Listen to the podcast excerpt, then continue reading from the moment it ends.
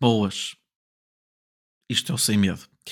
Pronto, eh, para, para explicar o que é o sem medo, perguntam vocês. O sem medo uh, começa hoje, no dia 15 de outubro de 2021, e uh, já agora sexta-feira, uma merda de uma sexta-feira, começar um podcast a sexta-feira. É mesmo de quem não sabe como é que se começam as coisas. Começa-se normalmente à segunda-feira. Um gajo não. Começa na sexta-feira, já estás todo fodido a semana, já estás a ter já estás a ter exames, já tiveste tuas entrevistas de trabalho hoje, mas que se foda, vamos embora, vamos fazer o primeiro episódio do podcast. Uh, isto agora são duas da tarde aqui na Dinamarca, quer dizer, um gajo ainda nem sequer almoçou. Uh, e pronto, não é? Tomei um café, foi o que eu tomei hoje. E estamos aqui a gravar um podcast pá, extremamente informativo, não é? Começo logo por me apresentar como uma pessoa que nem sequer comer sabe, que nem sequer horários tem e que aparentemente está muito ocupado. Não, hoje eu, eu, hoje eu tive um dia ocupado, não é? Mas na verdade nem sempre é assim. Mas pronto, o que é que é o Sem Medo? Sem Medo é um podcast que eu pensei criar, uh, que, já, que já ando a, desenvolver há algum tempo ideias uh, para, para, para dar continuidade uh, a esta, esta vontade minha, que era de ter um podcast. E realmente, pronto, cheguei à conclusão que o melhor uh, que a melhor ideia era realmente não ter conceito absolutamente nenhum para o podcast, senão uh, eu, um microfone, vamos gravar um áudio uh, e eu vou dizer o que caralho me apetece sobre temas atuais ou o caralho me apetecer dizer na altura, não é? Mas pronto. Um, hoje, por acaso, tenho algumas frustrações que gostava de, de libertar aqui neste microfone. A começar pelo valor da puta da gasolina em Portugal. Isto é impensável. Vamos pensar o seguinte: como assim a BP tem o preço, o seguinte preço para a gasolina, 2 euros o litro? Quer dizer, um gajo vai meter 10 paus de gota, percebes? 10 paus, um gajo vai meter 10 paus de gota e mete 5 litros, percebes? Ora bem, 5 litros numa mota de 50 centímetros cúbicos talvez seja substancial. Agora, num carro todo fodido do ano 2000 que tu tens, porque uh, pá, foi o carro que te deram, foi o carro que compraste como primeiro carro, estou a falar isto mais na ótica do jovem, uh, do jovem que não é rico já agora, estou-me a colocar nessa parte, nada contra quem é rico e quem tem carros fantásticos e, quem, e a quem o preço da gasolina não diz um caralho, mas eu estou aqui a falar na ótica do utilizador de viaturas que claramente uh, epá, não tem muita cheta para gastar, não é? que é um bocado o meu caso. Não é que seja pé rapado, mas também não nasci com o cu virado para a lua e portanto tenho de pagar como foda, não é? Uh, 5 litros, 5 litros de combustível num carro, uh, num, num, carro a gasolina, meu, uh, do ano 2000, por exemplo, é pá, não dá para um caralho a menos que tenhas o melhor carro em termos de consumo de sempre, percebes? Uh, senão não vais, a, não vais de lado nenhum. Tu pensas assim, vou meter os 10 paus para conduzir a semana. Vais o caralho, percebes? Tu vais meter 10 paus para ires para a tua universidade na Maia e voltares para Vila Nova de Gaia. Vai ser para isso que tu vais meter 10 paus, percebes? Já não, dá, já não é 10 paus e olha, tenho aqui 100, 100, 100, 100 km mais ou menos aqui com estes 10 paus Uh, portanto, vou para a universidade e venho para aí duas ou três vezes e ainda vou ao casino de espinho, foder 50 euros. São coisas que um gajo faria antes. Agora não dá. Percebes? 2 euros o litro, puta que pariu. Pior do que isto tudo é termos um primeiro-ministro que afirma e diz o seguinte: eu, este governo nunca, sub, nunca subiu o preço, uh, nunca subiu os impostos uh, em relação aos combustíveis. Nunca. O que é claramente uma mentira, não é? Mas ele está a usar um wordplay que até é inteligente. Porquê? Ora bem, António Costa está na segunda legislatura, portanto, este governo está na sua segunda legislatura. Claro que houve uma mudança de algum, houve mudanças uh, internas no governo, algumas peças saíram, outras entraram, etc. Mas o que, o que acontece é o primeiro-ministro é exatamente o mesmo. Ele, na legislatura passada, sim, subiu os impostos, e nesta legislatura não subiu os impostos. Portanto, neste governo ele afirma, e tem razão, que realmente, uh, que realmente não, não subiu os impostos. Subiu foi na sua legislatura anterior, não é? Portanto, aqui uma, uma demagogia daquela barata que o povo português está habituado e que, portanto, até gosta, não é? tem sido, tem sido fantástico. Outra, outra coisa que, pá, que vi que, e que gostei muito e gostava de falar aqui hoje é. Eu gostava de falar sobre o orçamento da cultura. Ora bem, o orçamento da cultura, incluindo a RTP, representa 0,41%, né? 0,41% do orçamento do Estado. Se sacarmos a RTP, estamos a sacar 40% deste bolo. Ora bem, partindo do ponto que a RTP não detém 40% da produção cultural deste país, nem 50%, nem 40% também dos trabalhadores, existe aqui uma discrepância que é pá, que é só uh, incapacitante para qualquer agente cultural neste país. Eu, eu que estive envolvido num projeto que se chama Produções Incêndios, já agora ainda continua em ação nas, nas streets de Lisboa, portanto ainda continuam, ainda continuam. Eles, eu já estou afastado do projeto, mas continua a ser a menina dos meus olhos e, e se estivesse em Portugal claramente ia, ser, ia frequentar os eventos, como é óbvio. Um, a Produções Incêndio continua por, por Lisboa inteira uh, a fazer eventos, é uma, é uma produtora de eventos itinerante e que, portanto, vive única e exclusivamente de bilheteira. Eu tive dois anos e meio, fui um dos fundadores deste projeto, uh, quando o projeto se tornou Associação Cultural, efetivamente. O projeto já existia antes, mas, mas sim, quando passou a ser uma associação cultural, efetivamente eu estive envolvido na sua fundação. Uh, e tive muito gosto em trabalhar uh, dois anos e meio nos quais não recebi a ponta de um chavo porque epá, uma coisa que, que sempre me orgulhou foi pagar uh, decentemente aos artistas que vinham atuar para nós, seja em qualquer tipo de contexto, não é? Um, mas pronto, e, e, e, uma pessoa que viveu a realidade que eu vivi durante estes dois anos e meio na produtora sabe perfeitamente os apoios estatais que existem. Que é, vamos falar de bolsas da DG Artes ou vamos falar de algum apoio estatal não existente Uh, ou vamos falar de bolsas da Gulbenkian que são sempre atribuídas aos genesequais da, da cultura, daquele estilo que a nossa ministra gosta, daquele estilo que gosta do drink de final de tarde, sabem esse estilo mesmo, percebem? Uh, triste, não é? Triste para caralho, triste, muito triste. E uh, não, não é que não tenham o seu valor, todos, todos os artistas têm o valor, não quero estar a, a desacreditar ninguém, mas é só Uh, é só para realçar aqui que o peixe pequeno é muito menos apoiado do que o peixe grande no universo cultural em Portugal. Aconteceu, por exemplo, e acontecer, felizmente não foi para a frente essa ideia, daquele festival uh, da RTP, pá, que o pessoal estava em casa e que supostamente ia ser financiado um milhão. Quer dizer, eles vão dar um milhão para fazer um festival para passar na televisão e vão contratar artistas que já são extremamente bem pagos, tipo Ritas Guerras e Pedro Zabrunhosas, meu. Qual é o nexo desta merda? Porque eu não tenho outra. Eu, eu, eu sei que estou a voltar atrás no tempo. E que pronto, esta merda já foi. Esta merda já foi há pai um ano. Mas eu não me esqueci disto. E aliado a este fantástico, esta fantástica proposta no Orçamento de Estado, eu só tenho a dizer que matem-me, percebem? É, é, é simplesmente ridículo. É simplesmente ridículo e os, os trabalhadores do setor cultural, do ramo da cultura em Portugal, merecem, merecem sem dúvida um bocadinho mais de respeito, porque quase todas estas pequenas associações culturais uh, que trabalham uh, que trabalham uh, numa que pronto, têm, têm na sua gênese a produção, a produção de eventos vivem única e exclusivamente de bilheteira ou então de, de acordos que fazem com estabelecimentos ou, ou onde vão promover o seu evento, certo? O problema aqui gera-se em que, ok, bilheteira. Imaginem um evento que não é totalmente bem sucedido. Temos na mesma de pagar aos músicos, certo? E como é que nascem estes projetos muitas vezes? Simplesmente são grupos de amigos uh, que formulam uma ideia de um projeto e avançam. E fazem um concerto aqui, uma coisa ali. Ou seja, os cachês são. as margens são muito reduzidas. E confesso, confesso, que já cheguei a fazer eventos na Produções Incêndio onde tinha medo de não ter dinheiro. Ok, eu tinha, teria, teríamos sempre dinheiro para pagar aos artistas, mas não ter dinheiro para continuar depois o projeto.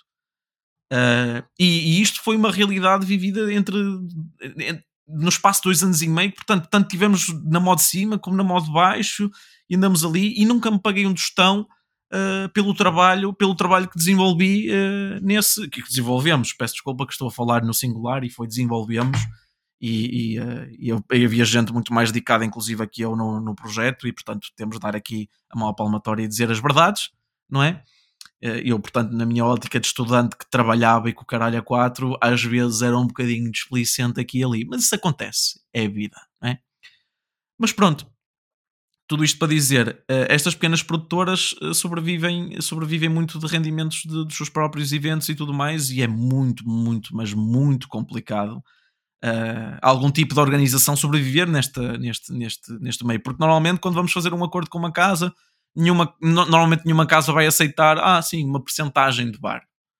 Ninguém vai, dar, ninguém vai dar o bar, porque a ideia da casa é precisamente, ok, é, é ter o bar todo, ou seja, tu enches a casa eles têm o bar todo, uh, rightfully so. Não estou a dizer nada contra, só estou a dizer que é extremamente complicado não viver, uh, extremamente complicado viver nesta, nesta, neste limbo, não é?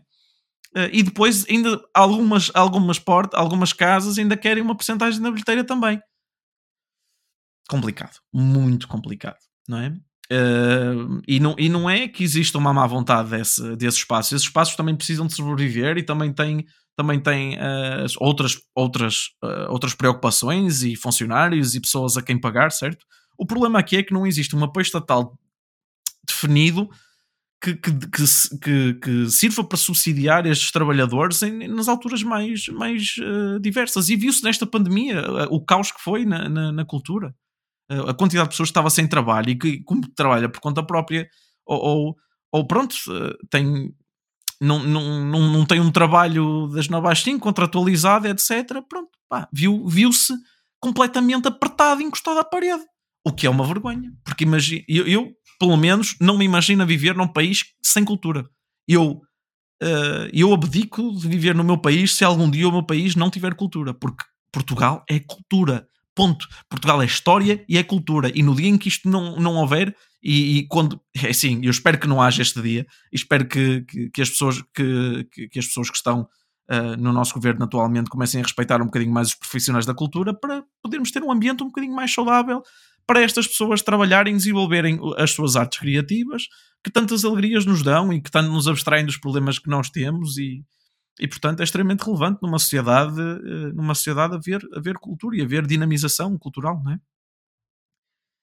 Eh, e pronto, e outro assunto que gostaria de, de, mencionar foi precisamente a minha situação de hoje. Então, tive duas entrevistas num dia, burro do caralho, portanto, quer dizer, uma delas foi um bocado implícita que tinha de ser neste dia, e a outra eu marquei antes desta aqui para o mesmo dia, não é? Foi, foi uma coisa fantástica, foi, foi sublime da minha parte, foi sublime uh, conseguir marcar duas entrevistas num dia, as duas de manhã, então. De manhã, uma início da tarde, mas pronto eu estou a gravar, agora já são duas e meia aqui. Eu comecei uh, a gravar há mais ou menos 15 minutos, não é verdade? E portanto, uh, eu cheguei, eu terminei a entrevista mais ou menos à uma e meia. A entrevista começou à uma, mais ou menos meia hora de entrevista. E a outra, idem, mas a outra foi das nove e meia às dez. E, e eu sou uma pessoa que, no exterior eu não estava minimamente nervoso, mas internamente estava em caco caralho. Eu nem sei explicar onde é que me queria meter, porra. E isto, sério. E depois existem aquelas perguntas, meu, que um gajo fica sempre na, naquela como responder: quanto é que estás à espera de ganhar? Ora bem, ninguém quer dizer que, ora bem, eu estou empregado por esta empresa e agora quero receber menos do que o que estou a receber naquela empresa. Uh, não, ninguém vai dizer isto. Toda a gente vai dizer, ok, eu recebo mais ou menos isto agora, mas eu estou à procura de um upgrade, ou eu não ou nem sequer menciono o que, o que vai receber, mas sabe mais ou menos o seu valor como trabalhador e conhece o ramo. E diz assim: sim senhor, e acabei de bater na mesa, isto vai subir claramente, uma desgraça, mas olha, é o primeiro episódio e não estamos mal, já estamos em 15 minutos de falatório, portanto, ó, chupai grosso. Um, e pronto, e depois, eh, e depois um gajo quando menciona, tipo, é pá, hoje aconteceu uma coisa que nunca me tinha acontecido. Uh, e honestamente, estamos a falar desta questão dos números e tal. Depois da entrevista já ter corrido bem, a entrevista foi para um hotel. Um, recepcionista, meu, já fiz tudo na vida, caralho. Agora mais esta, também se for recepcionista num hotel, espetáculo, meu. É melhor do que estar numa fábrica, num, foda-se, numa puta de um armazém uh, no departamento de qualidade de retalho de uma empresa que vende lã. Uh, Foda-se, estão a perceber? Um hotel sempre é um, um ambiente assim mais selete e tal, acho que vai ser mais fixe. Um, se pintar, claro, ou, ou, então se pintar a segunda entrevista, também que se for do hotel, porque a segunda entrevista é melhor ainda. Mas isso não interessa também, isto não é para aqui chamar, são questões uh, pessoais que não interessam. E pronto, estava a dizer, estávamos aqui nesta discussão dos números para trás e para a frente e não sei o quê, e eu dou por mim uh, e digo assim, e digo, olha, eu ganho uh, mais ou menos estou a pensar ganhar mais um pouco. Uh, visto, visto que é um turno de noite, que é, que é para fazer turnos de noite e não sei o quê, e que para além disso Uh, e que para além disso é, é um hotel como o Radisson e não sei o quê, não sei, e não devia ter mencionado a puta do nome do hotel, mas foda-se, já está, agora foda-se, né? É um hotel e não sei o quê, não sei o que mais, estou à espera de ganhar um bocadinho mais do que isso, mas também não tenho bem noção. A gaja fica, a, portanto, a pessoa que me está a entrevistar, uma senhora muito simpática, por sinal, fica, fica absolutamente escandalizada. Escandalizada. Vira-se para mim e diz: Isso é quase criminoso o que tu ganhas. Quase, quase criminoso. Eu ganho eu ganho tipo. Estás a ver? Uh, pá, foda-se, eu ganho o equivalente a, a, pá, a salários mínimos quase no meu país. Eh, pronto, e qualquer coisa. Isso é criminoso aqui. Isso é quase criminoso e não sei o que, não sei o que mais. Aqui pagamos muito mais. E eu. Como? Não percebi. Uh, Perdi-me. isto nunca me aconteceu numa entrevista. Isto foi uma coisa que nunca, que nunca se passou na entrevista. Uh, nunca se passou. E eu agora vou ter, claramente, de, no final, fazer uma edição fixe, não é? Não sei como é que vou fazer essa merda, porque percebo bolha de edição de áudio, mas tenho de censurar esta merda, porque eu acabei de dizer quanto é que ganhava, não é? Que é uma merda também. Não, não se pode dizer nada, que as pessoas ficam com invejito ou então não ficam com invejito. Simplesmente, pá, diz que não se deve. Eu estou-me um bocado a cagar para as pessoas que sabem quanto é que eu ganho ou não ganho, ou deixo de ganhar. Eu não preciso de de aparências para a ponta de um corno. Mesmo assim, vou censurar esta merda porque é melhor, não é? Ninguém precisa de saber qual é que é. E foda-se, isto também como é áudio, depois ninguém vê a minha tromba e um gajo censura a cena e segue a viagem, não é? E assim está fixe.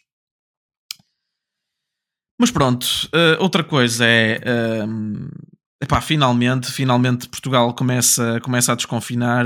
Gostaria de realçar aqui uma situação que é.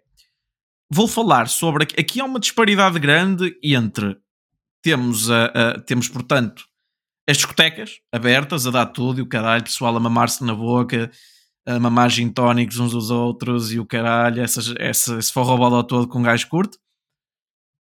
E de repente temos a missa, percebe? E portanto, aí discoteca, forrobodó e o caralho, mamar gajas e gajos e não sei o quê. Nada, percebes? Nada de máscara e o caralho, vais para lá, forrobodó, safoda, a polícia e siga a marinha, não é? Falo eu de um país que já está, se foda-se a marinha em tudo, mas pronto. E depois, na missa, um gajo, se for à missa, tem de ter a puta da máscara. Sei disto porque estava a ver os stories do Padre Guilherme, que disse que se levar os instrumentos, se levar, portanto, a sua, uh, o seu controlador e os seus CDJs para passar um sonoro, se levar isso para a missa, as pessoas podem estar sem máscara. Mas se não levar isso para a missa, que não vai levar, porque aquilo é só missa, disse ele, não é? Eu até achava giro, eu até acharia giro uma missa, uma missa assim com assim no background era piche para caralho. Essa era uma, essa era uma, uma missa que eu ia, percebe? Isso era uma missa que eu ia gostar. Uh, epá, mas, mas, mas pronto, ele disse que se, que, que, pronto, se fosse missa tinha de estar toda a gente com máscara. Não percebo. Não me consigo perceber. Há coisas que eu não, não entendo, mas quem sou eu para questionar?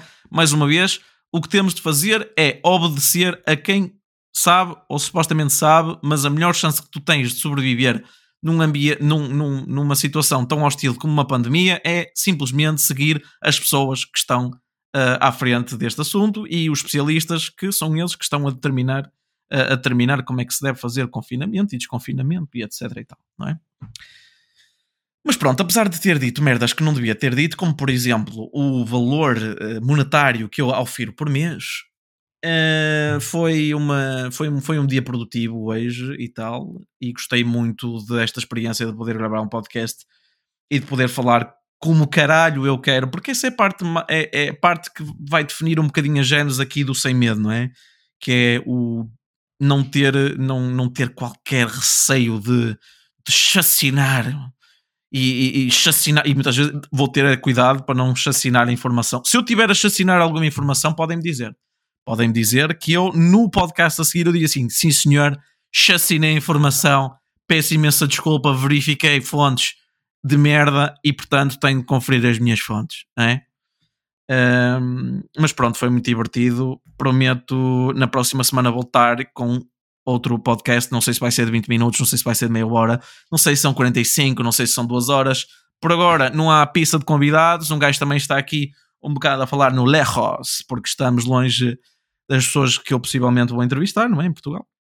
Tenho algumas perspectivas e algumas pessoas que gostaria imenso de ter aqui. Um, e pronto, certamente, certamente isso será, isso será uma coisa que vai acontecer. Mas hoje, para iniciar, estou aqui, Moaz José Alexandre Guimarães Rodrigues Silva, ao vosso dispor e ao serviço do Sem Medo. Muito obrigado e um resto de bom dia e bom fim de semana. Saúde.